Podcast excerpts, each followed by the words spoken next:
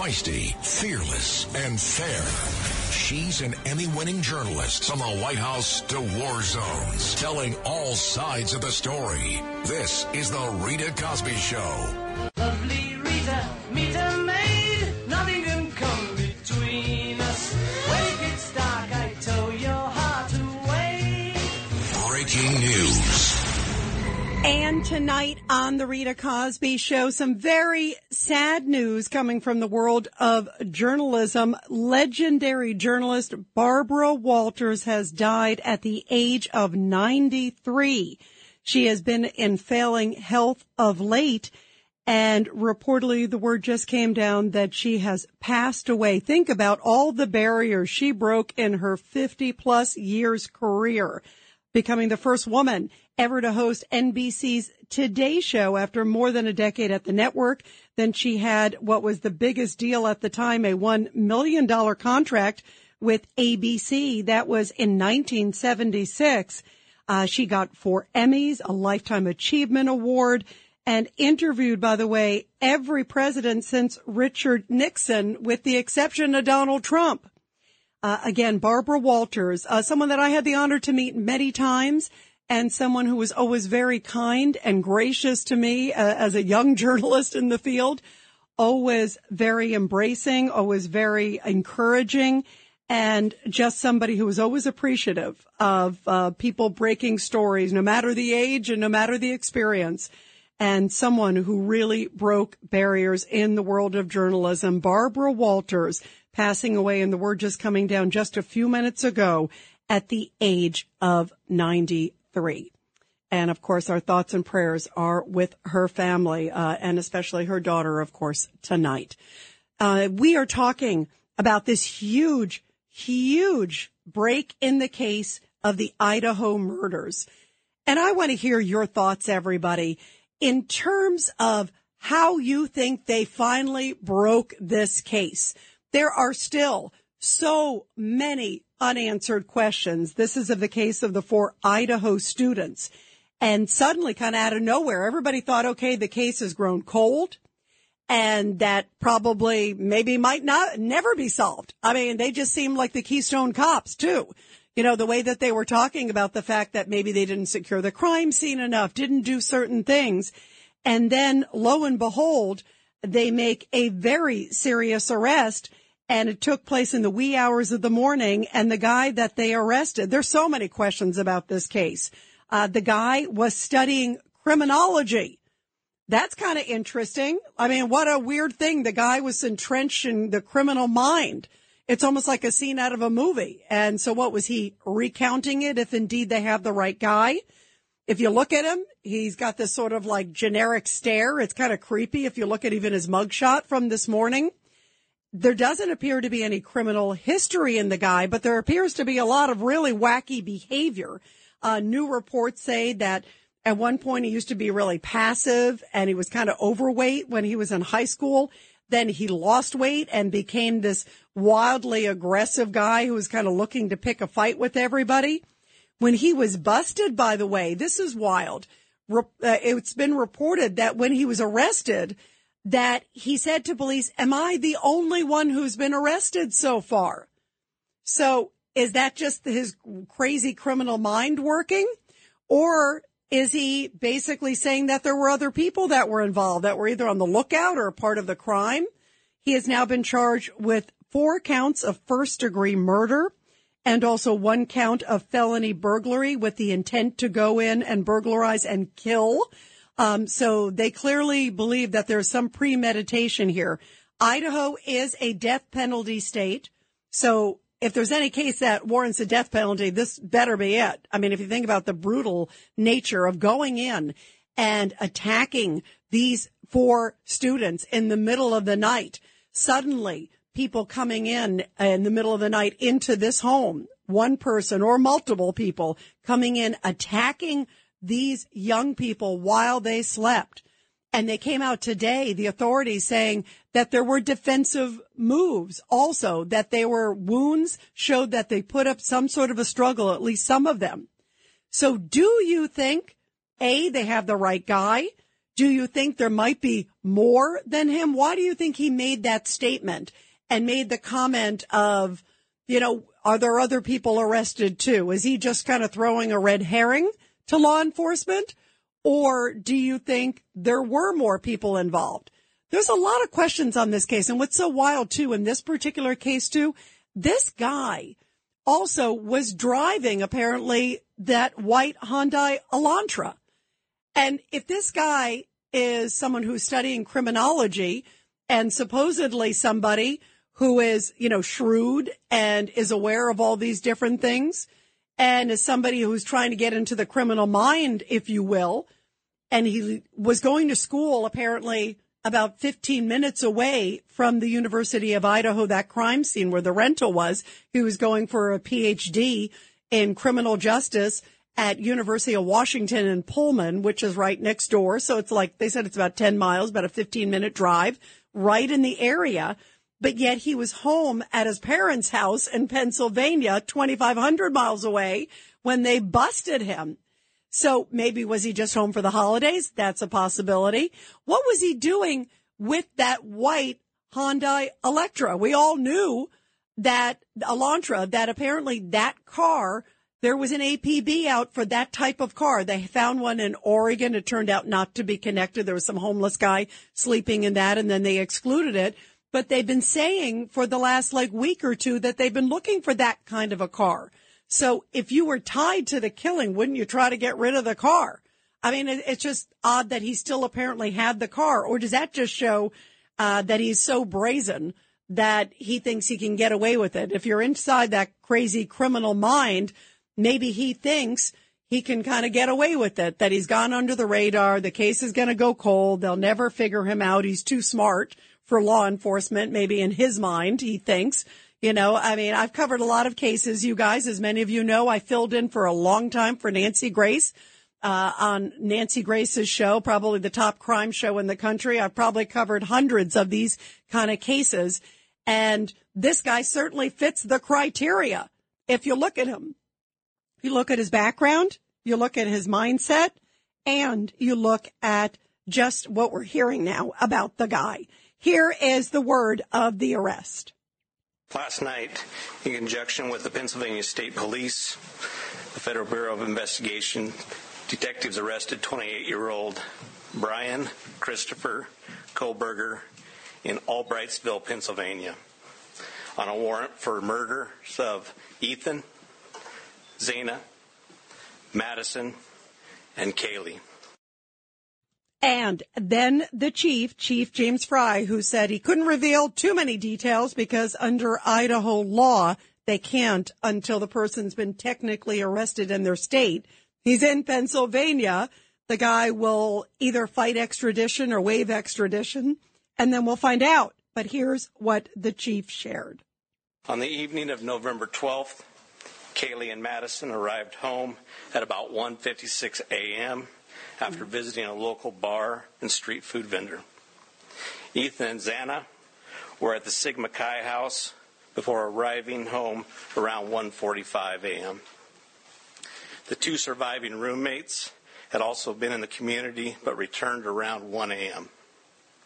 On the morning of November 13th, a 911 call was made at 11:58 a.m. reporting an unconscious person at the residence. The call came in, call came from inside the home from one of the surviving roommates' cell phones. Moscow police responded and found two victims on the second floor and two victims on the third floor. On November 17th, autopsies were conducted, and the Latah County coroner confirmed the identity of the four victims. The cause and manner of death was homicide by stabbing some had defensive wounds, and each had multiple, um, each had been stabbed multiple times. And you just heard defensive wounds confirming that they put up some sort of a struggle. Now, we never heard that there was more than one weapon used, but they haven't located that. So there's a lot of questions tonight. First off, here he is talking about that car, uh, that Hyundai Elantra. Take a listen to this exchange more about the Elantra. We saw reports that you, mentioned that you recovered an Elantra, but can you specify where that was found? And uh, we know that that was one of the biggest pieces of information you were asking from the public to tip. Um, were you able to provide a, an information on whether those tips led to this uh, seizure of an Elantra? That's still part of the um, investigation that will come out um, in the future. So he would not say all the details, but he did say they found an Elantra, and multiple reports are that it was a white Hyundai Elantra, like they have been looking for. So you know they're scouring that car for any fibers, DNA, whatever they can find. Also, the different apartments, the home where he was with his parents, also his apartment now is being scoured at the University of Washington. And then he was also asked the chief about the murder weapon. They said it was sort of like a Rambo style knife. And as far as we have heard, all the victims they believe were killed with the same knife. Uh, but the chief confirmed they haven't found the weapon. Take a listen. Have you guys found the murder weapon or the uh, Hyundai Elantra? So we are still looking for um, all pieces of evidence, um, but we are still looking for the, the weapon. Um, and I will say that uh, we have found an Elantra. We have found an Elantra. We haven't found the weapon yet, and they are scouring feverishly at this time. So do you think, based on the information we've heard so far, that this guy knew the victims? Do you think also that he maybe knew the house? It's interesting because sadly, uh, the people that were killed, they were the second floor and those on the third floor, but the ones on the bottom were unscathed. How did he get in the house? Was he casing it out for a while? We also know that this guy was loony kazoonie, um, in the sense that uh, he's a vegan. Not that that's loony kazoonie, because I know friends who are vegan. I'm not a vegan, but I know friends who are.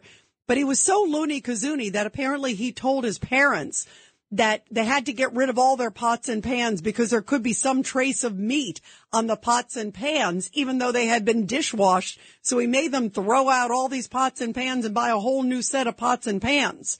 Um, so he's kind of OCDC, if you will, you know, OCD, if you will, uh, very like kind of, uh, you know, perfect, uh, meticulous, one of those kind of crazy characters. So that doesn't explain why he still had the car. There's so many kind of unanswered questions at this point. He was also on the social media, uh, Reddit, basically taking surveys of people and also of those who've committed crimes in the past, asking why they did certain crimes, wanting to find out their thoughts and feelings about their experience, trying to really get into the criminal mind. So was this some sort of weird, bizarre experiment turned crime. I mean, this is just, this is just wild. What do you think is behind this case? And do you think he knew the victims? Um, let's go real quick to Susan, line one. Susan, your thoughts. Oh, first, I'm so glad you brought up Barbara Walters. They broke the mold. She was just fantastic as, you know, a person, news person, a journalist, and you know we'll we'll circle back with I hope talking about her more. Absolutely. And by the way, Susan, I was so heartbroken when I heard that. I knew that she had not been in great health for a while, but, but you know she had you know she was like you know ageless and and such a an amazing tireless journalist. I have such I'm sad to hear the news. I think a lot of women of all walks of life, you know, really looked up to her. She, you know, just had so many great qualities. But this case that you're speaking about just gives me chills because I feel like, first of all, um, just that we see now how how mobile criminals are and um you know he's probably in some little town in uh, Pennsylvania. Okay now so now we find out where his parents were. But you know most people in these little towns think that they're safe but these criminals are you know they're everywhere and all different types of them. So people really have to i mean a lot of these people don't even lock their doors. They oh i live here and there and never happened. But home invasions and I'm just gonna. I, what I really want to know about him is if it, what kind of um, uh, so-called medications or drugs, because he seems like he was very psychotic. That's a great question. You know, we don't know that yet, of course, if he had like any medication, drug history. uh, mental illness. Clearly he's deranged, uh, to do what he did, but was there something, you know, where he was seeing a psychologist? Uh, clearly he had this, I was talking about this report that just came out in the high school where apparently he was, uh, I guess he used to be very passive and overweight. And then he suddenly took up boxing, they said, and he became super aggressive, according to a high school former friend, and was trying to pick a fight with everybody and was like super skinny, super aggressive. Um, just uh, got into sort of like had this terrible attitude suddenly. He said it just changed one night over summer. And uh, now we're trying to figure out again, uh, was there DNA that match? We don't know. Um, there probably was some sort of, I would imagine what we're hearing is that there was probably DNA. Sadly, there's a lot of DNA. It sounds like because it was a very brutal crime scene in that home. And then they could eliminate who were the roommates, who obviously uh, were sadly the individuals, the other roommates that were killed, and what was sort of the foreign DNA. And you put it through a system and you track it down. But we don't know. I haven't seen anything at this point about medication and drugs, but you're right. Um, there may be something like that. He also has a public defender. Let's see. Maybe they're going to try to plead insanity or do something like that. But, uh, boy, it is just, it is, it is so, so shocking. Susan, thanks so much for the call. We're going to continue with your calls. Everybody, what are your questions tonight about this Idaho murder case? It is absolutely shocking. And do you think if there's ever a case for the death penalty, boy, this is it. And also, why was this guy who seemed to be very like anal retentive, you know, OCD, very much somebody who was like, um, you know, uh, had to get rid of his parents' pots and pans because he turned vegan. Um, very meticulous, that kind of a personality. What was he doing driving around in the car that likely is the car that authorities were looking for that they show on surveillance video was outside a gas station the night of the killing. And there was an APB out for this. I mean, everybody knew that they're looking for this white Hyundai Elantra. And yet they pulled a white Honda, Honda Elantra. Was it maybe what the parents would look for the car if you got rid of it and thought there's something odd? Um, it's just, there's something that's odd about this. And he also said when he got pulled over, were other people arrested? Do you think he knew the people? What do you think was the motive? So many unanswered questions tonight. 1-800-848-9222. It's the Rita Cosby Show.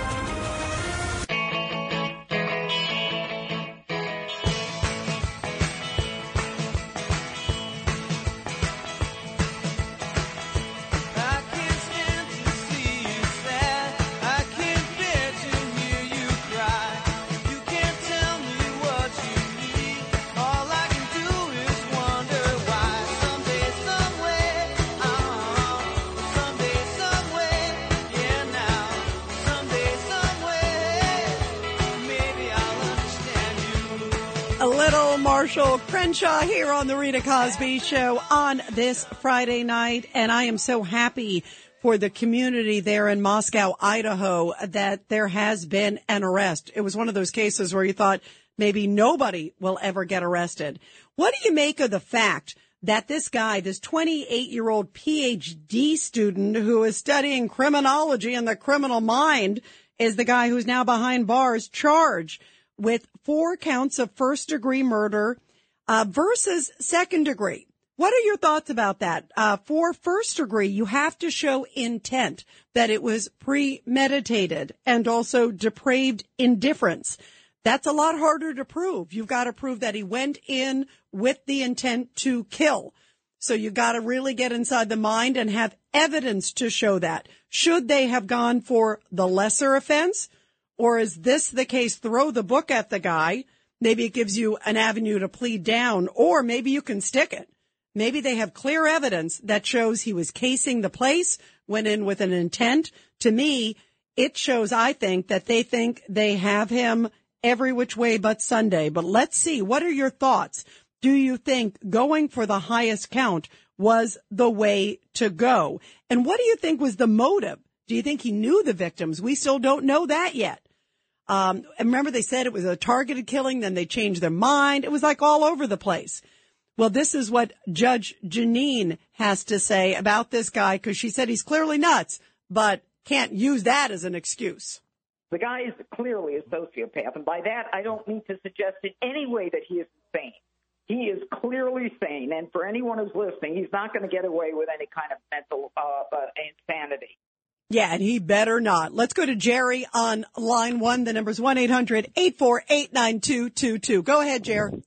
I'm going to make two comparisons. I believe this guy has done it several times before and has gotten away with it. It's similar to Ted Bundy, and to use something recent, not quite the same, but yet yet it is the same. He's never been told no in his life. In other words, he's perfect, just like the guy that with the 30 or 40 billion dollar swindle.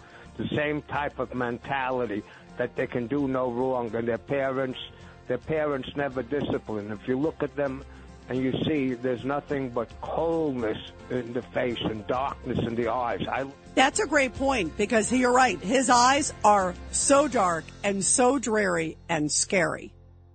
It's the Rita Cosby Show. The Rita Cosby Show presents Back the Blue. And in tonight's Back the Blue segment, a powerful story coming from Zion, Illinois, where a police detective was recently honored for saving the life of a 13 year old girl who was in crisis and threatening to jump from a bridge.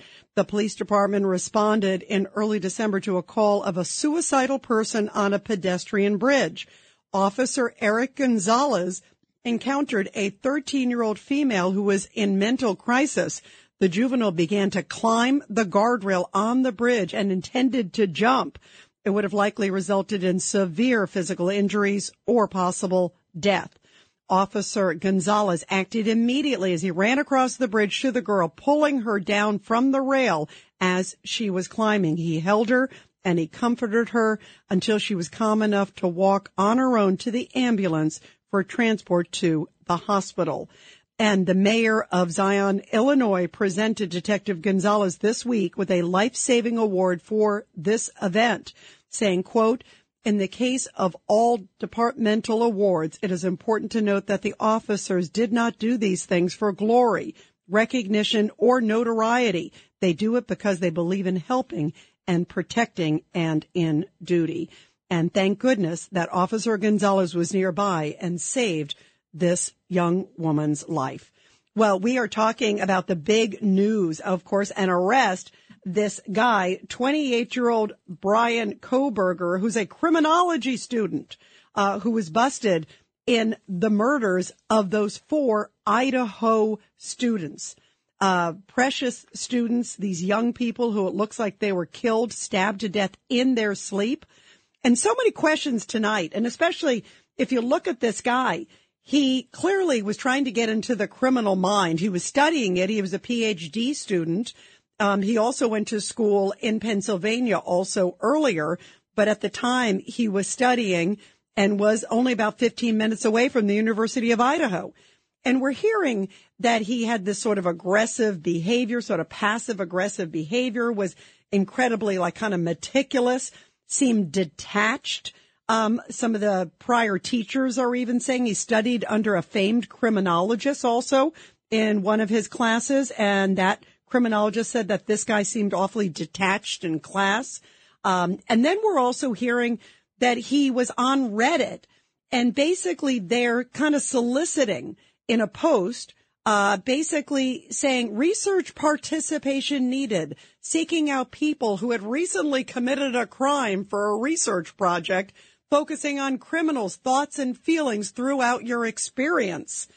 Like, what was he doing kind of putting out the feelers, uh, on this Reddit post, basically asking for criminals, what was it like when you committed the crime? Was that him planning his own crime? Um, and by the way, do you think he's going to stay and in Pennsylvania where his parents are? Or do you think he will waive extradition and come back to Idaho? You know, there'll be a question of can he get a fair trial in Idaho? But everybody in the country knows about this case. It's consumed the country. It's been so horrific, but especially no more so uh, than in Moscow, Idaho, where it has just devastated that entire community. Last time they had a murder there was 2015. It's a normally very peaceful community and suddenly four students killed. So can he get a fair trial? Do you think He will try to stay in Pennsylvania. I wouldn't be surprised if he maybe fights extradition and wants to stay there because his parents apparently are in there, that area in Pennsylvania. 2,500 miles away from the crime scene, and he was busted uh, at three in the morning at his parents' home. So he may want to stay closer to his parents if he needs. Apparently, he's got a public defender, so maybe they don't have a lot of money. Uh, so maybe he wants to stay near mama and daddy, who he may throw out the pans because he's a kooky vegan. But the kooky vegan part, not vegan. I applaud people who are vegan. I think that's pretty amazing. I'm not one. I don't have that much self control, but the vegans this guy is such a loony kazoonie vegan that apparently he was telling his parents to throw out the pots and pans because at one point they touched meat, maybe even months or years ago. So we made them buy a whole bunch. So this guy's clearly like a, a anal retentive, I call it, that kind of personality. But we don't know what caused this. Why did he kill? Apparently, according to this, you know, charging document, why was he arrested for four murders? What drove him to do this? What was the motive? Did it have to do with his criminal studies? Um, or was there something else? Did he know any of the victims? We don't know that yet. We won't know until he's, quote, technically arrested in Idaho under Idaho state law. They cannot release it until he's technically in Idaho. And that might be whether he waives extradition, could be a few days. If he fights it, it could be a few weeks that he actually ends up. So we may not know anything until then. Here is the Moscow, Idaho police chief at the press conference when he was asked about the motive. Take a listen. Chief, have you identified a motive? That is part of the investigation, and that will um, come out as we continue the investigation. But what we still ask is, is for people to continually send us things in the tip um, line. We are still looking for more information. We're still trying to build that picture, just like we have stated all along. Um, we're putting all the pieces together, and that will help. And they clearly want more information because during this press conference, when they announced the arrest of this guy, they also put out a public plea to give more tips to try to put the pieces together. So there's clearly some holes. Take a listen. Y'all now know the name of the person who has been charged with these offenses. Please get that information out there. Please ask the public, anyone who knows about this individual, to come forward. Call the tip line. Report anything you know about him to help the investigators and eventually our office and the court system understand fully everything there is to know about not only the individual, but what happened and why. Yeah, we need to know why. Uh, this is Lawrence Jones, by the way, one of the hosts there on uh, Fox News with Joe Concha. And they were talking today because this guy, when he was arrested, he said, Did anybody else get arrested? It was kind of interesting and it opened the door. Were there more than one killer potentially involved? Take a listen to how they analyze it. But now we have a face of the person that did this people who interacted with him over the, the weeks lead and the days leading up to this uh, this crime, this horrific crime. Do you think that's going to be critical in this investigation? Oh, it must. It, but you see what we're seeing here from the police. They are being very, very close to the vest here in terms of what they have and what may still be out there. I, I'm with you, Jimmy. If if my kid was at the University of Idaho and lived off campus, I wouldn't have 100% confidence that they're completely safe right now because it would have just been an outright denial that there may be another suspect. There may be another suspect. Now, when police were asked about it, he said, you know, obviously everybody still be on the lookout, but we feel we have our guy. And again, as far as we know, there was only one murder weapon, this knife. It's not like you pass the murder weapon between people. So, you know, you would imagine if it's all consistent, but there could be some, maybe somebody was a lookout. Maybe somebody was driving the car. There could be somebody who played some sort of accessory. Or maybe that's a red herring by this guy. Who knows? What do you think, guys? 1-800-848-9222. 1-800-848-9222. Regardless, uh, the father of one of the murder victims, Stephen Goncalves, he's been probably the most vocal. He's the father of Casey Goncalves. And this is how he described learning that this man has been arrested. To me, family feels like the first joy that we've had in seven days because it really is. Uh, you know, you can't even smile when you have this over your head, and uh, feels like a little bit of weight has been relieved, and things are on the right track, and we're moving in the right direction. So why do you think This guy did it. Why do you think he took four precious lives and has evaded authorities for almost seven weeks? Because he's a criminology student? Because he planned it? Where do you see this headed? 1-800-848-9222. Uh, let's go to David, line three. David, your thoughts about this? Yes, good evening, Rita. Um, as you may recall, I'm totally blind, but I used to um, listen to a lot of these true crime programs like Forensic Files, and I think there's a few things that stand out in the description that you gave. The personality change that happened in high school and with, with the weight loss to me indicates possible steroid use, which could be the, you know, because they said he became very rageful and, and short tempered. That sounds like steroids possibly. I also think it, we'll find out that this person may have never even had a girlfriend and currently hasn't been seeing anybody probably for years. Um, Like a loner. also- a loner, you mean? Right, exactly. I I think we'll find that out. I think it's also likely that this person was looking for victims, and I think two of the people had been at a bar earlier in the evening and also stopped at a taco truck or something. Yep. I think this was a random act, but this person was probably planning um, uh, this type of murder for a while, which is why they charged first degree. Um, you know, I have a lot of questions because we don't know a lot right now. Yeah, we And don't. the FBI uh, was working on this case as well, so they may have had a big part in this because I think the Moscow police were out of their league just from the way they handled it um, extremely poorly in the beginning. I- I'm sure you recall when it first happened, they told the people in the community, "Oh, it's, it was a limited, targeted thing. We you have nothing to worry about," and then they changed their mind like a day later. Yeah, they made it sound like it was targeted and then it wasn't targeted. Um, but you're absolutely right, David. There are so many unanswered questions. I agree. I think he's going to turn out to be this loner guy. Uh, we haven't heard anything about a girlfriend or anything like that. Um, we don't know about the steroids because usually that pumps you up. Um, and he didn't look too muscular or whatever. We couldn't really tell. He's tall, apparently six feet tall. Apparently he's a pretty tall guy. Um, so that could also explain how he was able to, to do these killings on, you know, uh, you know, for uh, high school students, for college students. Um, but, um, but one thing that's interesting, uh, to your point, David, and I want to play this. Um, and David, thank you very much for the call and for your thoughts. Um, this is Judge Jeanine, who was on earlier tonight, and a number of news organizations are reporting this. The role of the FBI, which you just highlighted so brilliantly, David, um, because I do agree with you. I think Moscow police were totally out of their league. Um, and I think that they had to resort to clearly looking at DNA evidence because sadly, because the killings were so brutal, there was probably a lot of DNA evidence. Apparently there was a lot of blood in the home. You just have to separate what was the victims who lived there, what was the other blood that was there. Also look in the car. There could have been fibers, blood, whole bunch of stuff. Um, on clothing, there's a lot of things, and you, that's why they're scouring every piece of everything in the home in Pennsylvania where he was busted, his parents' home, and also now in Pullman, Washington, also in that vehicle too. They're scouring every inch of it. And by the way, you can't get out, by the way, blood in a uh, car. You have to like basically use high tech acid wash. Maybe he might have known that as a criminal, you know, expert and student, but maybe he did not. So they're usually, it's very hard to get rid of those kind of traces. Um, but we'll see. But here is what Judge Jeanine said sort of helped break the case. And this is why the FBI did play a big role. My sources are telling me that there is genealogical DNA that was established in this case that led the police to this particular uh, suspect.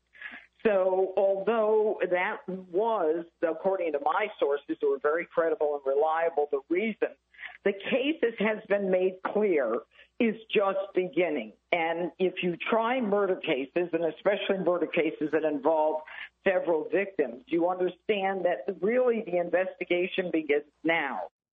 Yeah, the investigation begins now, which is why they put out the plea saying whatever leads you have about this guy, uh, if you saw him, maybe you saw him buy a knife.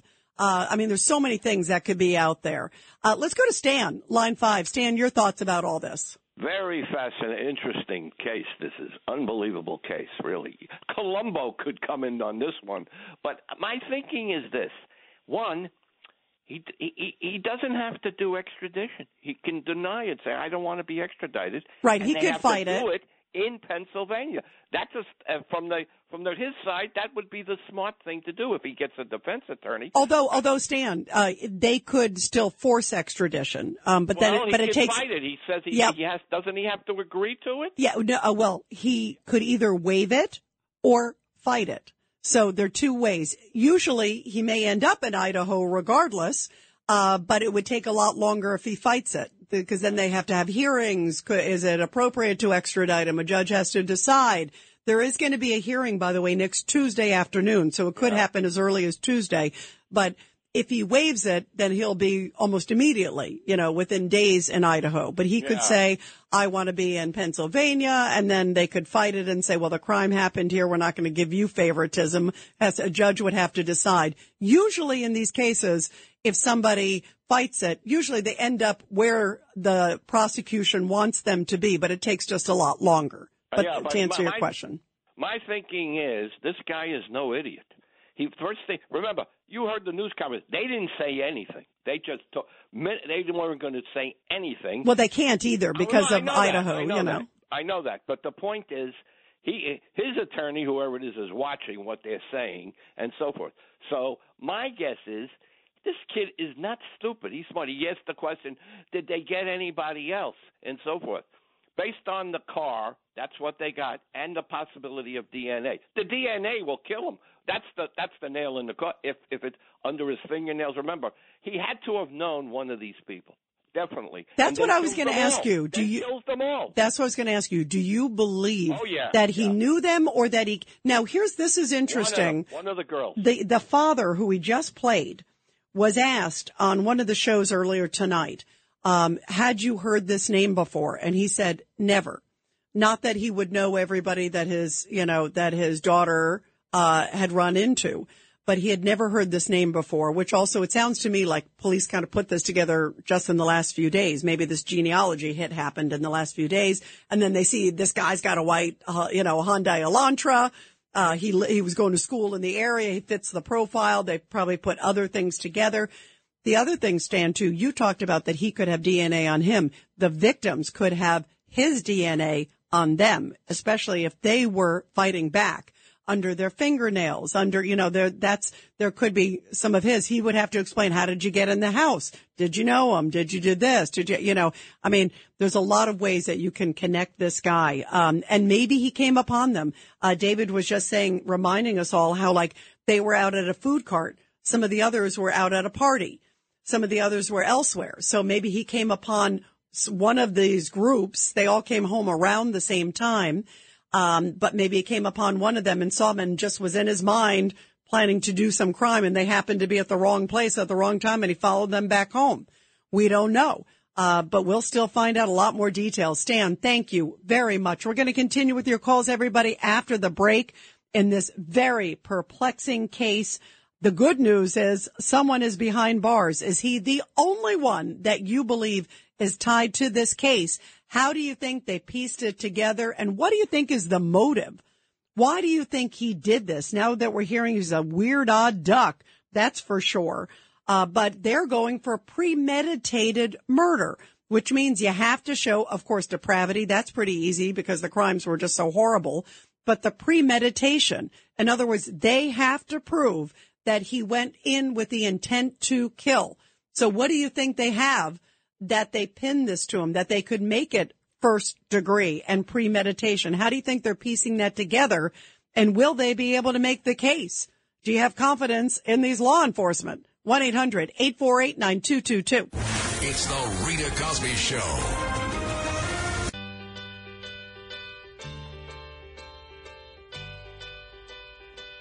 Oh, I could hide neath the wings of the bluebird as she sings. The six o'clock alarm would never ring. By the way, Davy Jones would have been 77 today of the Monkees. So a little bit of Davy Jones. You can never go wrong with a little bit of Davy Jones. We need some happy news because we're talking about some serious stuff here. Uh, now we are finding out this crazy guy who was studying criminology at a school about 10 miles away has been arrested for one of the most brutal murders in America in recent times. Uh, the four Idaho college students who were killed looks like while they were asleep. And we got word today also that it looks like they were trying to fight off, that there were defensive wounds. What do you think was behind this attack? Why do you think he did it? We still don't know the answers to that question. He's in Pennsylvania. The question is, will he try to fight extradition to Idaho? Maybe he's going to try to say, or his attorney. It makes me so sick when these attorneys step in and go, oh, well, he's insane. Guess what? He was sane enough to clearly bring a weapon into the house. They claim he burglarized the house. It was a felony burglary with the intent to kill, they stated. So in addition to the four murder counts, first degree murder counts, they claim it is premeditated. So you put all those pieces together, that shows somebody who was calculated, planned. He also, if it is the guy, covered up everything. It wasn't like he turned himself in. He can't claim he had some like lapse in judgment or something like that. So I hope they don't start saying, oh, he's criminally insane and he's this, he's that. Uh, and you know, give the guy a break. Sorry, there should be no break for this monster. 1-800-848-9222, 1-800-848-9222, and you are listening to the Rita Cosby Show. Let's go to Elliot, line two. Elliot, do you think this guy knew, uh, the people in the house? He knew of them, and uh, he um, he knew them a while. Why do you, why do you, then- why do you think that, Elliot? I just have a feeling because, uh, and then he, uh, he and he was and he was probably let in by them. I have a feeling he, he knew them, and maybe you know he was whacked out like in the classrooms and all that. But I think he acted alone, and uh, all these experts said it would take a long time. You know, I'm listening to ABC, and they got all that. But the thing is, he acted alone, and he was studying he was trailing. Hey, listen, were they drinking in a bar? Did you say that? Well, we know that they were out partying and they, the, the medical examiner did not actually release the toxicologies because he thought it might bias the case. So clearly they probably were drinking and partying, but you know, they're college students. They're allowed to be, which is, which they believe maybe is the reason that the two downstairs didn't hear anything. Cause you know, obviously brutal that four, two on the second floor, two on the top floor were killed. The ones downstairs were unscathed, didn't hear anything. Um, so that could explain maybe they had been out drinking like a lot of college students. And, you know, I mean, that's obviously allowed to do. Um, let's go to, let's go to Marty in Michigan, line six. Marty, your thoughts. I was just thinking about uh, Ted Bundy. He went after college kids because they're so vulnerable. Yeah, and Oh, remember he cased out also, um, you know, uh, women at a, like at a dorm too. Remember there was that one case. A lot of Right, people are making, last- yeah. Yeah. Bundy's last murders were in Yep, I'm losing you, Marty. House. I'm I'm losing you, Marty. Thank you. Let's go to Larry, uh, line eight in Brooklyn. Larry, your thoughts. Okay, um, first of all, it's very easy to prove premeditation. All you have to do is have time to deliberate, and clearly this guy had time to deliberate, or and to backtrack from it. Um, now, as far as why he did it, I disagree with Judge Jeanine. I don't think this guy is a sociopath. However, I think he's a We're lo- Larry, we're losing you. I heard you say you don't think he's a so- sociopath. I think he clearly is. The question is, why would you do it? It's the Rita Cosby Show.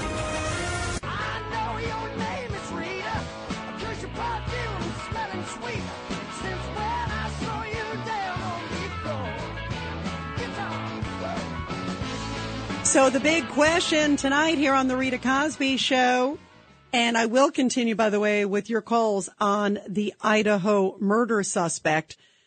But George Santos is getting a lot of heat. And the big question is, will he be sworn in on Tuesday or won't he? Uh, because there's a lot of questions swirling around him tonight, and it's not just for embellishments. It's now questions about his campaign funds.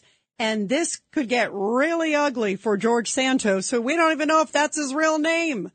I mean, every time you turn around, it's some different lie. Like the school that he said he went to for college, that wasn't true. The prep school that he went to when he was younger, that's not true. He claimed that his mother had died on 9-11. That's not true.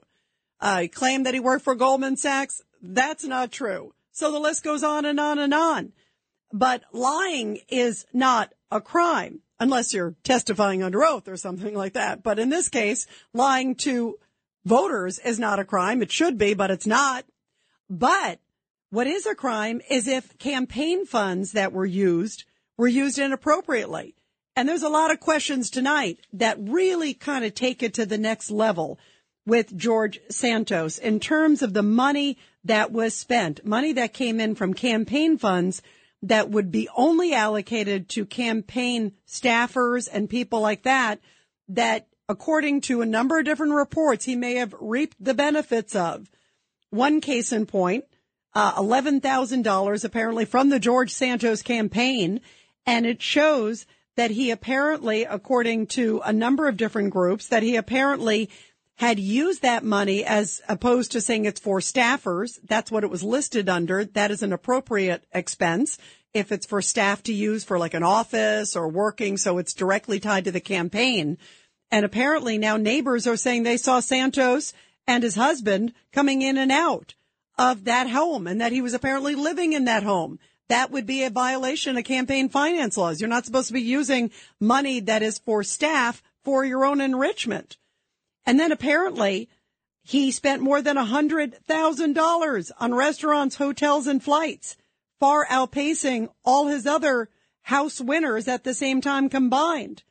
So is he just a spendaholic or does it go much more nefarious than that? And is it now just so bad with this guy with all the lies and all the questions? Uh, you also got this arrest in Brazil that he says isn't him. Uh, but a number of people say, no, this is him. And in the meantime, you got the House GOP doesn't want to say anything about it because they don't want to offend Santos at this point. They need the vote, especially Kevin McCarthy needs the vote to be House Speaker potentially, uh, which the vote is going to happen on Tuesday. But is it time for him to resign now that more of these details are coming in? And does it just look uglier and uglier and uglier? Uh, and is there a big difference clearly between obviously someone who lied all over the place? And I just think that's shameful enough. But now we're getting details that there's some serious questions about his campaign funds. And if it turns out that he illegally used campaign funds, which would fit with the behavior of somebody who embellishes every part of their life, uh, then he may be in really, really big time trouble. And how did he also, how was he able to loan his campaign $700,000 when right around the same time he only made $55,000 according to his filings? So where do you see this going from here with George Santos? Do you think he's actually going to be sworn in on Tuesday? Do you think he's actually going to be able to serve uh, a, two, a full two year term? Already, the Nassau County GOP, George Cairo, came out in the last few hours and basically said that guess what? We will not support him in 2024 if he wants to run again. He can't say anything about 2022. He was duly elected, but aren't you surprised? Uh, so far, there's been some protests, but if I was a voter in that county, I'd be like, heck no, I want my vote back. You know, this guy is not who he sold himself out to be. And I know that there are a lot of liars in Congress. Clearly there are. It almost like, you know, it's almost like, hey, how do you know a politician's lying? He's moving his lips, right? There's a lot of them there in Washington. But this is so excessive and so over the top. So where do you see it going with George Santos? Isn't it enough enough?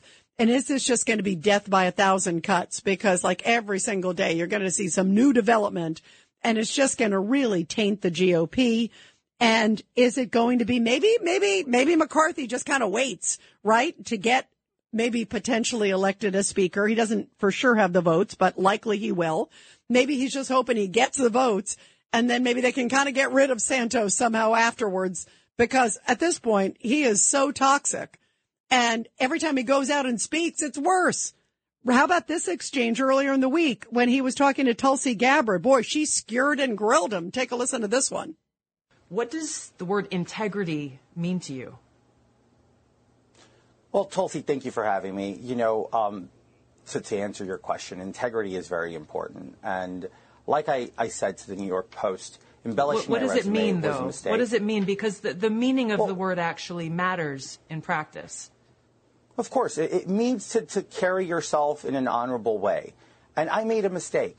And I think humans are flawed, and we all make mistakes, Tulsi.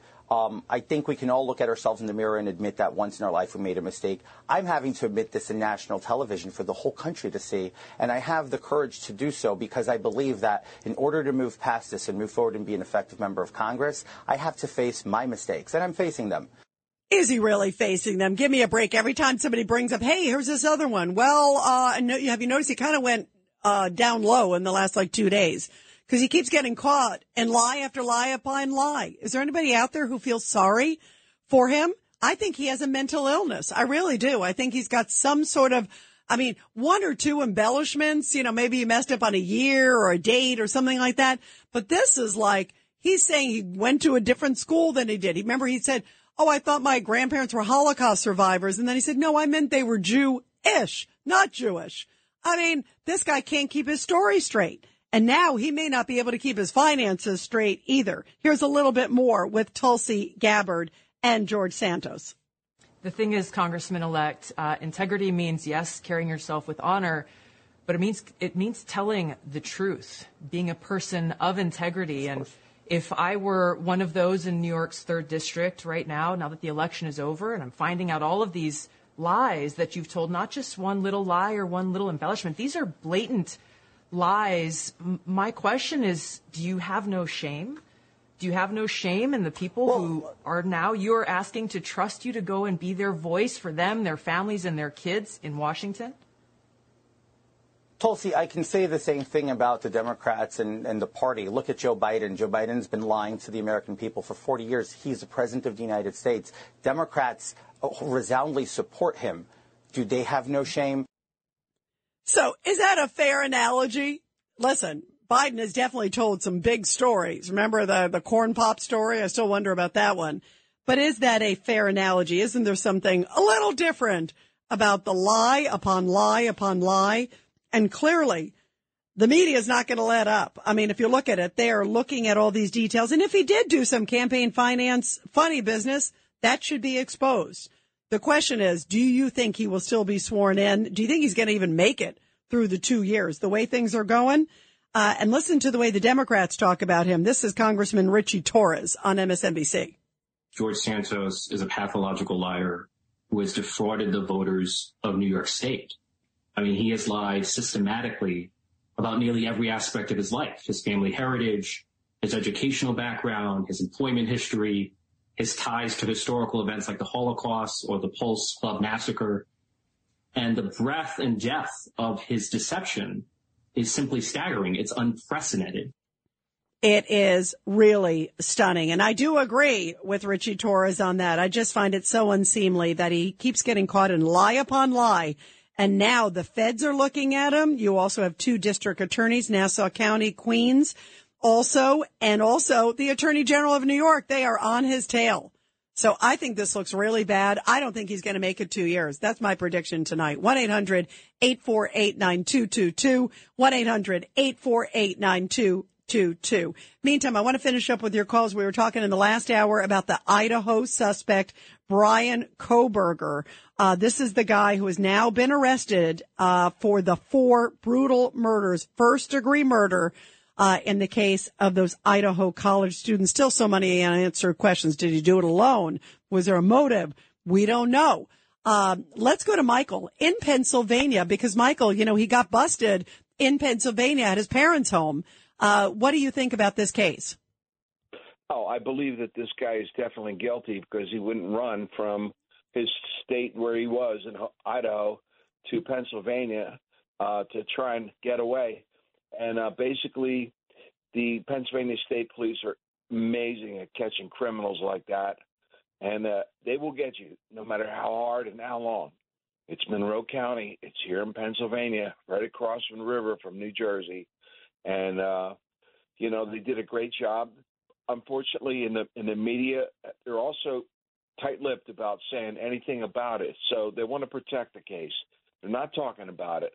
And I watched the TV show at WNEP at four o'clock, and they were on on the air, and it was live and everything. And I understand they caught him and everything, but they can't say anything about him. But liars are liars, and even if the guy had a chance to speak, he would just tell a lie. Yeah, did you hear what he said? Did he said when he got arrested? Uh, did you get anybody else? Like, what what do you make of why he was saying that, Michael? I'm trying to throw the blame off of him. Obviously, he's a he's a criminal. He's a killer. Yeah, and a, And, and, know, I think I pathological too. Yes, definitely a pathological killer. And you know, you want to kill four people, those beautiful college students, for no reason. It's sick. I mean, this guy is a murderer, and that's what they got to do to murderers. I told this other guy um, from another country I was speaking to today. I said he's he's from India, okay? And I said, guess what?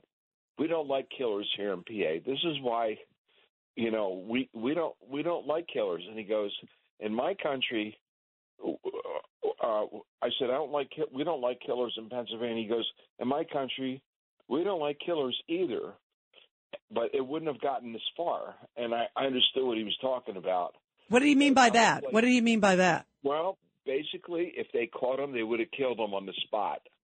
He wouldn't have had to wait in trial and go through courts and go through lawyers and all that. And and by the way, this may drag out also, by the way, Michael, to your point about how this, you know, this guy, if he's indeed, you know, the guy, and it looks like, you know, I believe that they probably feel they got a really strong case, but they're also looking for leads. He's in Pennsylvania. By the way, we were looking because Idaho has a death penalty.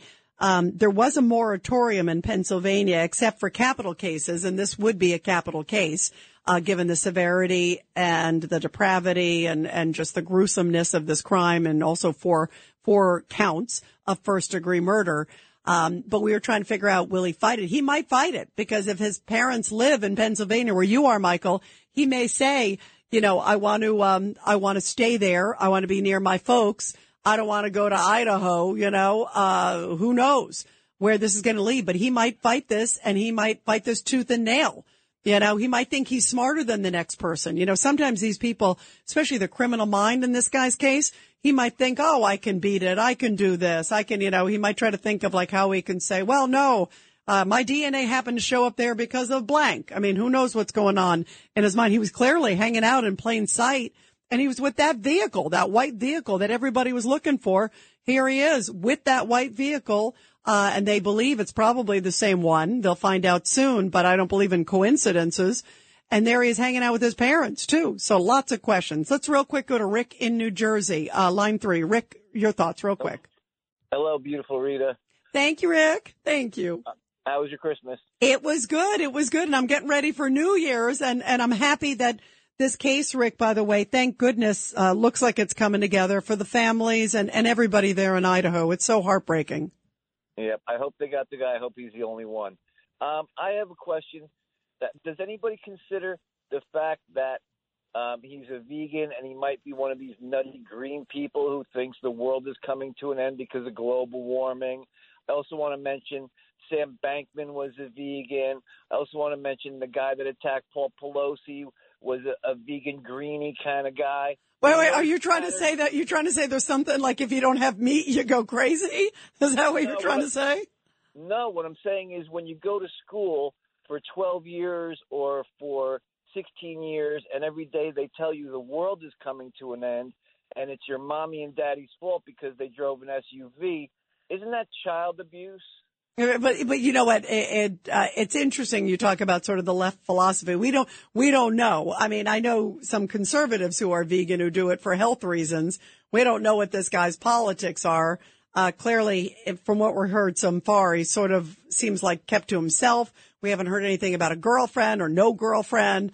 Um, I mean, there's a lot of questions tonight, but who knows if if any of that sort of created this. Uh, this uh, victimhood, if you will. Um, he clearly had rage because that that's the other thing, Rick, too, is this story that just came out recently that a friend of his from high school, a former friend, said, you know, that he used to be nice and he was kind of overweight.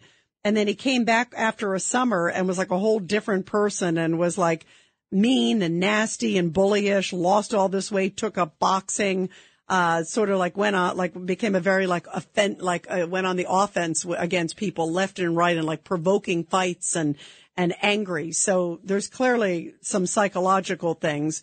Uh, we don't know. We do know he has a public defender And uh, boy, I hope that they have an airtight case against this guy, and I hope they throw the book at this guy.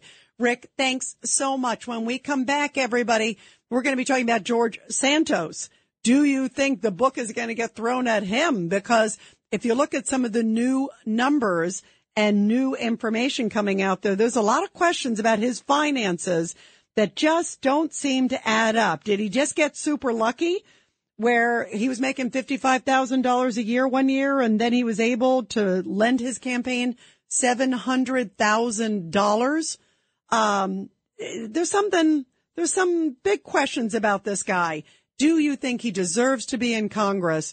And should he be sworn in on Tuesday or should there be something that would hold it up and delay it until there's a thorough vetting? Cause it seems like every day there's a bigger surprise with this one. 1-800-848-9222 and you are listening to the Rita Cosby Show. It's the Rita Cosby Show.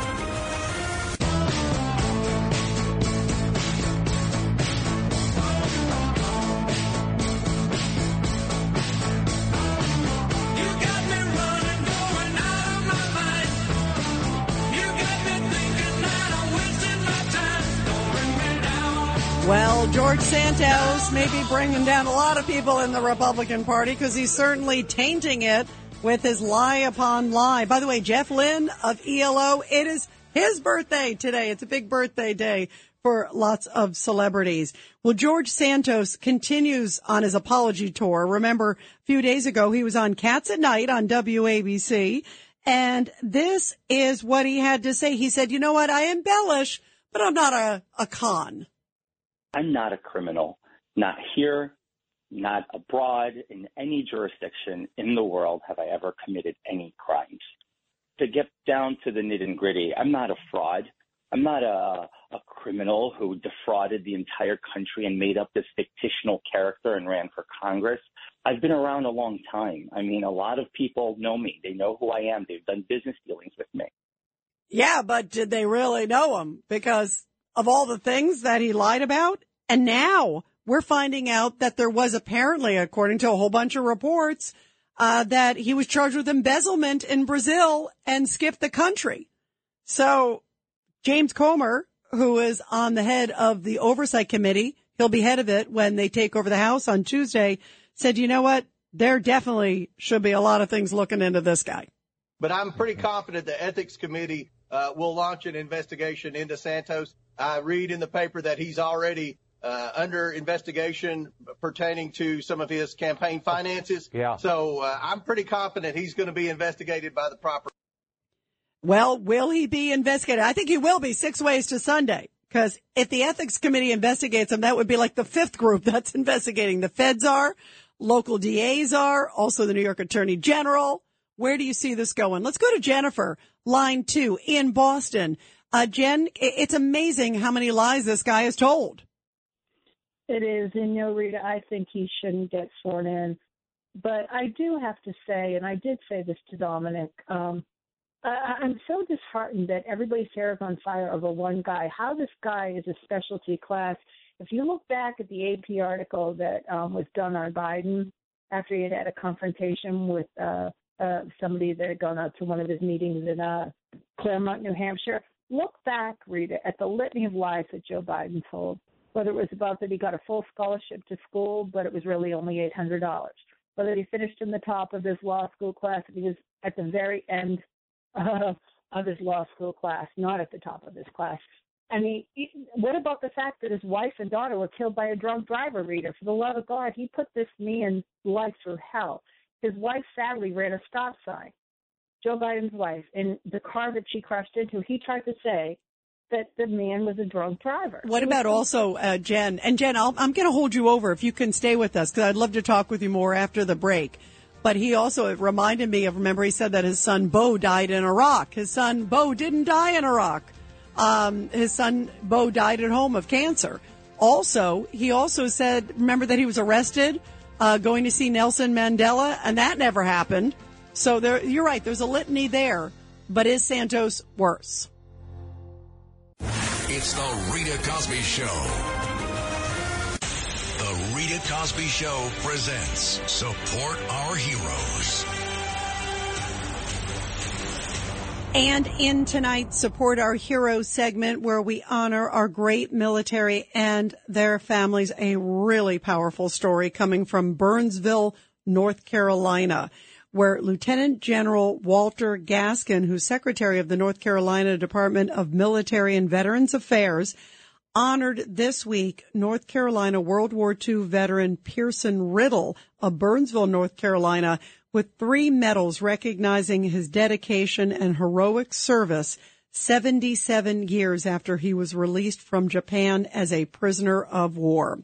During a ceremony in his hometown of Burnsville, North Carolina, Secretary Gaskin presented 101 years old Riddle with the Asiatic Pacific Campaign Medal, the World War II Victory Medal, and the American Campaign Medal. Mr. Riddle's family was also present for this powerful ceremony. And Gaskin said, when I learned of Mr. Riddle's heroic service to our country and the entire world, one medal or a thousand medals would not be enough to ever repay him for the sacrifices he has made. Riddle, by the way, is the last surviving member of the Battle of Wake Island. He was a member of the Civilian Conservation Corps assigned to Wake Island in the Pacific to build air bases and help with other defense projects, including hauling sandbags and water for gun replacements. Riddle was among the civilian contractors and U.S. Marines who were captured on December 23, 1941, when Japanese forces overtook Wake Island. They stripped him and the other POWs, forced them to march miles in only underwear and shoes and stay in the barracks on the island until February 1942 when they were shipped to a labor camp in China. Riddle spent 19 months leveling the land and carrying rocks from sunup to sundown. He describes being forced to live in lice, flea, and also bed bug infested bedding and clothing, only receiving a cup of gruel daily and receiving and witnessing relentless beatings and punishments to his fellow POWs, having his hands and feet frozen. In 1943, the Japanese military shipped him to Kobe, Japan, and then later to Kawasaki near Tokyo, Japan, where he worked in a steel mill until March 1945. Then Riddle was sent to northern Japan to work in an open mine. And in September 1945, Riddle and the other POWs were finally released and returned to the United States. What a powerful story of survival and how beautiful that at age 101, this man, this incredible hero, Pearson Riddle, World War II hero, was able to be there, be recognized in North Carolina and his family to see it as well. Thank you, Mr. Riddle, for your incredible service and also for your family's service, a true American hero. Well, we are talking about someone who certainly isn't a hero in my mind, and that is George Santos, because boy, I think the guy is pathetic. I think his lies are horrible. Um, I think there's a lot of people in Congress who have lied, but I think he takes the doozy. He gets the gold medal for lying because I've never seen anybody lie this much. Granted, we think about Blumenthal. Remember Richard Blumenthal in Connecticut? The senator said he was in Vietnam fighting. He wasn't in Vietnam fighting. He was in the military, in the Marine Corps, but he wasn't actually in Vietnam fighting. There's a big difference.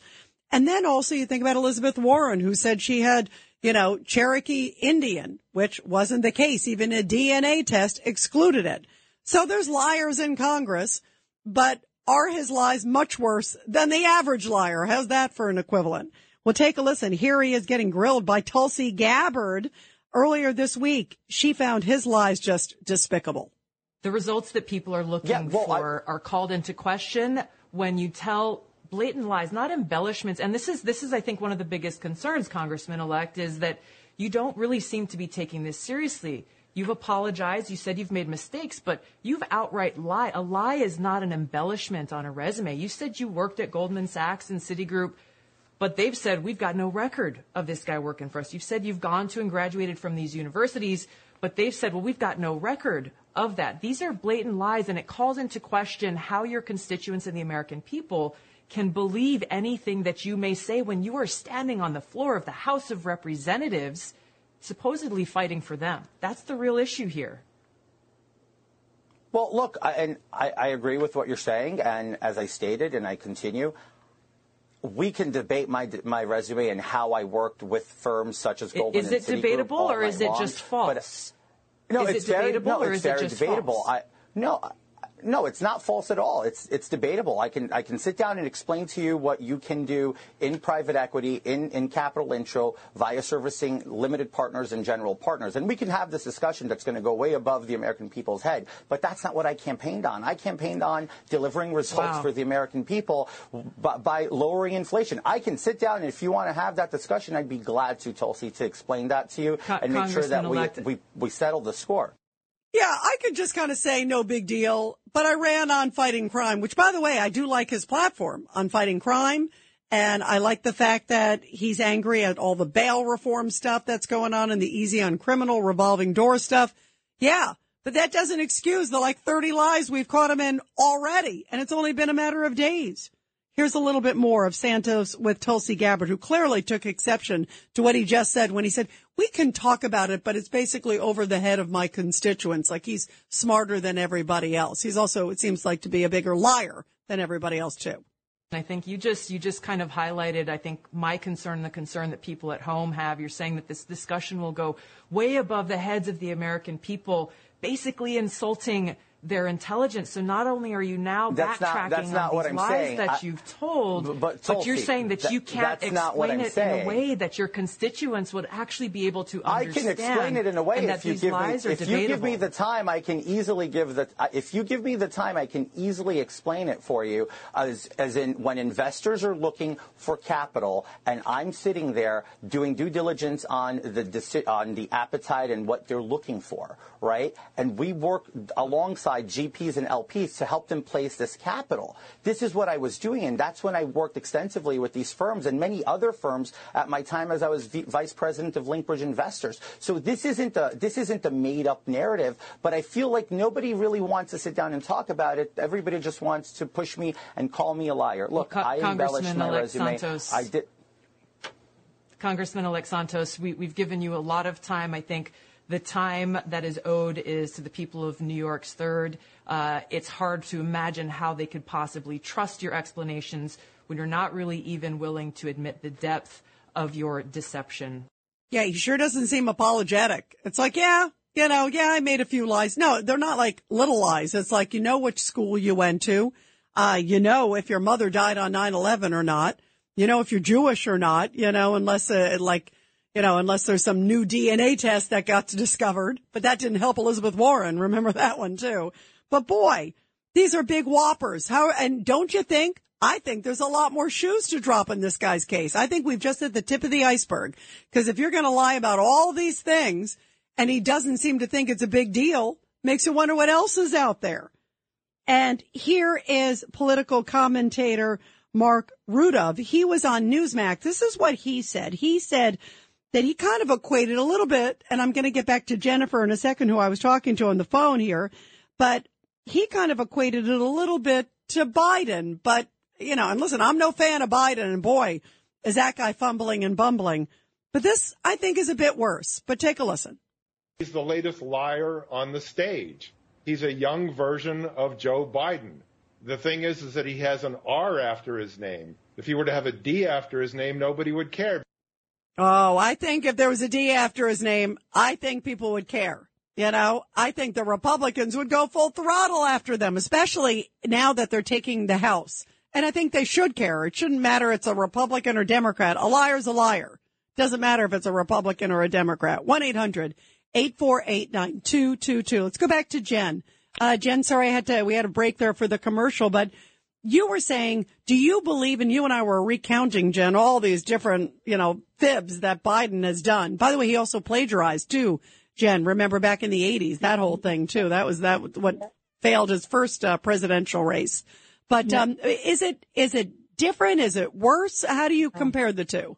I think Biden's is so so worse. Do you want to know why, Rita?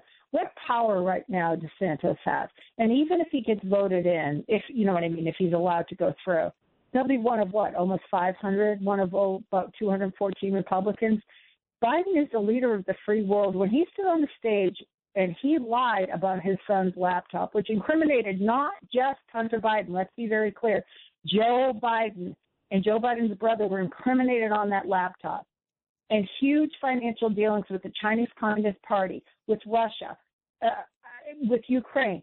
I, it's so infuriating to me that people. Uh, he he said to Trump, "Oh, that's been disproved. That's been debunked. All these experts have come out and said that." He knew at the time, Rita, that that was not true. He knew that was his son's laptop. There was no Russian disinformation. When he took, more importantly, perhaps, when he took a vow to uphold the Constitution of the United States, he blatantly lied when he said he would because he's allowing an invasion of this country. And Jen, Jen, I hear you. I hear what you're saying. And, and I also, the House, now that it's going to be in GOP hands, they say one of their top priorities, in addition to border, boy, they got their hands full, COVID origins, uh, the withdrawal of Afghanistan is also Hunter Biden too. And I think they do need to look into it. I agree with you. He clearly, when he was up on that, uh, the debate stage, and remember, poor Trump couldn't get a word in edgewise, uh, because the moderator kept cutting him off. And Trump is like, what about Hunter? What about Hunter? And remember, and, and the FBI already had the laptop. They knew it was legit. Uh, Biden, you know darn well knew about it. And he said, what laptop? That's Russian disinformation, blah, blah, blah. So you are 1000% right. And I hope to God that the Republicans have a cojones and go in and really investigate, uh, the Biden family and find out if indeed all this money that Hunter was going went to the big guy and went to this and did that that all needs to be looked into 1000%. Uh, but on its face right now, you think that because Santos is a small fish, uh, that what he should just uh, skate under under the radar? Is that your thoughts? No, no. I, like I said, I don't think he should be sworn in. I, I don't know that they have a new election. Whatever they do, that's fine. He lied, liar, liar, pants on fire. He lied. He's just a blatant liar. But look at Ilhan Omar. Look what she did. She she lied that about the fact that she hadn't married her brother to get him. She committed immigration fraud. Oh yeah, by the, and by the way, you're right that those people have gotten free passes. That needs to be looked at big time, big, big, big, big time. Uh, you brought up. I, I mean, look, I hope the Republicans look into it and get answers once and for all on all these things because I agree with you. A liar's a liar. It doesn't matter what party. Uh, Jan, thank you very, very much. Uh, let's go to John, line seven. John, your thoughts about this? Rita, I'm a Republican, and I think we need to hold ourselves to a higher standard. Under no circumstances should Santos be sworn in. Not only that, I, I don't. I don't know what to believe with him. Yeah, I don't know either. I, that's Because why I say to you, I don't even know if his real name is Santos. I mean, I'm not even kidding because, you know, he claims that he wasn't arrested, uh, anywhere. He's not a criminal. And then yet there are these reports that in Brazil, um, that he was arrested for embezzlement and skipped the country when he was supposed to appear for court. That's according to multiple reports. Now, now, like, you know, it's like so far almost every important aspect of his life is a lie. We know that part at least, you know, in terms of like the school and the mother and his faith. And I mean, it, like, I feel so bad for the people who voted him in because they got a bill of goods. The thing is, John, I think he will be sworn in because technically, unless he gets charged with some sort of crime or something like that prior to, and unless Kevin McCarthy and the Republicans decide they could potentially do something to delay it, but they won't uh, because they need his vote. It's such a slim majority, so they're going to kind of let it ride. I think he's going to be there, and I think he's going to be an enormous distraction. I think more is coming out, don't you? I mean, I think this is just the tip of the iceberg. This kind of Here's- personality. Here's what I, I told your call screener, and I've also mentioned this on Dominic's program. We don't even know if he's an American. Was he actually born in Queens? If he wasn't born in Queens, then where? In Brazil? But here's the problem his parents are not American citizens. So if they were not American citizens when he was born, then he has, uh, unless he uh, was able to naturalize his citizenship, he has no legal right to serve in in Congress. Well, that, by the way, and we don't know that, but, but your point is an interesting one. There may be a whole bunch of stuff. Maybe his name is, uh, George Santanoza from Brazil, you know? We don't know. We don't know, guys. We're going to continue with your calls after the break, but you bring up some powerful points, John. I wouldn't trust anything at this point. 1-800-848-9222. And I'll continue with your calls after the break, guys. If you own a vehicle with less than 200,000 miles and have an auto warranty about to expire or no warranty coverage at all, listen up. CarShield has a low-cost month-to-month vehicle protection plan that covers more parts than ever. Visit carshield.com slash audio to find out how you could pay almost nothing for covered auto repairs. Drivers who activate this vehicle protection today will also receive free roadside assistance, free towing, and car rental options at no additional cost. Get your free quote today at carshield.com slash audio. That's carshield.com slash audio. It's the Rita Cosby Show.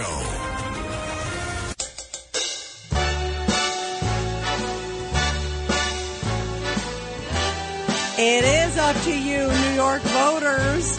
Should he stay or should he go? I'm telling you, George Santos, there's a lot of question marks. And boy, he sounds like a little crocodile tears. This was him earlier in the week with John Catsimatidis on Cats at Night. Take a listen. Here he is beginning his apology tour.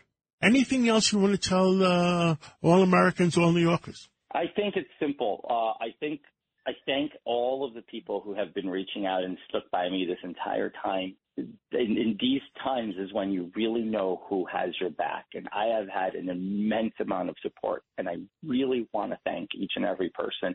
And I want to make sure that if I disappointed anyone by resume embellishments, I'm sorry. And I will deliver to you on everything I campaigned on because it's still the same guy, still the same message, still the same priorities. God bless the United States and God bless all of you. And thank you, John, for having me here. Is he really the same guy? Doesn't sound like the same guy voters voted for. Wow. Oh, he's got this record. Oh, his parents are Holocaust survivors. Oh, this, oh, that. Wrong, wrong, wrong, wrong, wrong. That's a little more than resume embellishment. 1-800-848-9222. And he may be in big campaign finance issues because that is indeed what the feds are looking at. Also, the district attorneys are Republican, by the way, Anne Donnelly in Nassau County. Uh, they're not looking into it because of resume embellishment. They're looking into it for more serious things. And there, I think there's a lot more shoes to drop in this case. Let's go to Tom, line two. Tom, your thoughts about George Santos? Yeah, I, I, I just say this. The guy, the guy is a real Fibber McGee. Used to be that old uh, uh, radio program comedy. Hey, he, that would tell fairy tales. Yeah, exactly. So, so, but do you, now should he get sworn in or not, Tom? What do you think? Well, I, I, with all the lies he's told, he probably doesn't even stand up for his platform either. That, by the, by the way, the, Tom, that's a great point. How can we trust that even what he said he believes in? You know, it sounds like he believed his own lies about his resume. How can we trust that he's going to stand up for fighting against criminals and crime and, you know, and a lot of the things that he was campaigning on? How can we trust that? That's a great point. Let's go to Steve, line three. Steve, your thoughts. Yes, I think I speak for a lot of people who are disillusioned by the low water mark in, in political ethics. Now, what I'm going to say, um, first of all, I don't think it can come about because Congress will never approve of it. And I don't believe in general in capital punishment, but I think we should have a national plebiscite, a gra- grassroots movement to uh, have capital punishment for any person running for political office, which is a, a position of trust, who lies in the process of running for the office or getting elected. Wow, Steve, you are hardcore capital punishment. You know, I, I'd love to at least starting out, I'd love to like dunk them, you know, like one of those things at the, uh, you know, at the fair where every time you tell a lie, you throw the ball and they get dunked in the water thing. He'd be like soaking wet. He'd just have to sit there all day long. He lied about this. He lied about that. Uh, I don't think they'll ever get to capital punishment, but, uh, but I, but I am angry about the lies. Uh, let's go to Henry, line one. Henry, your thoughts about George Santos. Uh, hi, Rita. Uh, I think, uh, your listeners are very, very ignorant about how. Why is that? Wait a minute. Why are you insulting the listeners? But go ahead. Uh, because lying is not a part of the uh, election uh, criteria. And well, uh, but, but hang on though, Henry. It should be. Don't you think integrity matters? Yes. So where is the integrity of the news media in finding these things out? Oh, wait a minute, Henry. You cannot blame it on the media. Um, by the way, I mean, it is surprising that the media didn't uncover something. It's surprising Robert Zimmerman, who ran against him, didn't uncover it in like opposition research. But it's his responsibility to be honest. You know, I mean, it's not somebody else's responsibility to uncover it. You would think that he would be honest and genuine. So, so what's your point? You think he deserves to be sworn in, that it's not that bad? the media is the one that uncovered it, except it's the media that you don't like.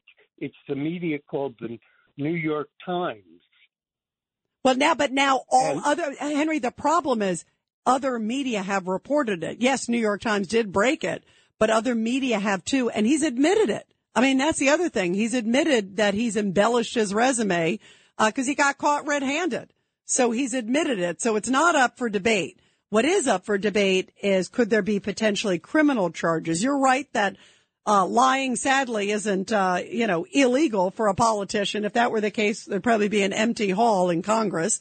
But if you look at if it turns out to be campaign finance violations, which they are looking at now, that that's criminal. That's serious stuff. So uh, it may go further. We'll see, though. We'll see. Uh, let's go to Sonny, line eight. Sonny, your thoughts, real quick. Yeah, how you doing, Rita? Uh, great show tonight, I have to say. Uh, you know, uh, I think you know he was on the apology tour, uh, George Santos, uh, only because he got caught. Otherwise, you would never hear from this guy. He would go straight in everything he did. Probably a long history, a long uh, laundry list of lies. It, this all falls on integrity. The man's a fraud, and he shouldn't be near Congress, near the Senate, near anything. And I'm surprised they don't have like an investigation body where they go and and they do a complete. That's what I used to do when I was in the military. I went up. Uh, I would do top secret clearances for the officers. So we we they spend a lot of money in this because they don't want to take any chances of anything going on with uh you know when when you're in that position, which is a very high position. They have a lot of access. And you know what? You know, Sonny, you bring up an interesting point. I wonder if after this, uh, if there is some sort of office that gets set up just to vet people at least a little bit uh, before they run because this is such an embarrassment. Um, let me go real quick to Jimmy uh, on line six. Jimmy, go ahead, my friend. This guy was such a blatant liar. He was probably well known. Brazil probably contacted U.S. intelligence. I think, and I don't know, but I think that this was known, but they wanted him to be elected and then break the story because then this makes the Republicans look like they're liars, like the, the Republicans. The well, FBI... and by the by the way, Jim, it does make uh, Republicans look bad. It makes all politicians look bad. Everybody, happy New Year, and I'll talk to you in 2023. This is Greg Kelly for Priority Gold. What does it mean to be America's precious metals dealer? It means that you're in touch with the hearts and minds of those who love this country, value our freedom, and want to protect the future. Priority Gold is that precious metals dealer. They've helped thousands of Americans back their retirement with solid gold and silver. Call Priority Gold at 888-506-6439. Receive free shipping, free storage, a free investment guide, and one of the best purchase experiences in the industry. Call now or go to prioritygold.com.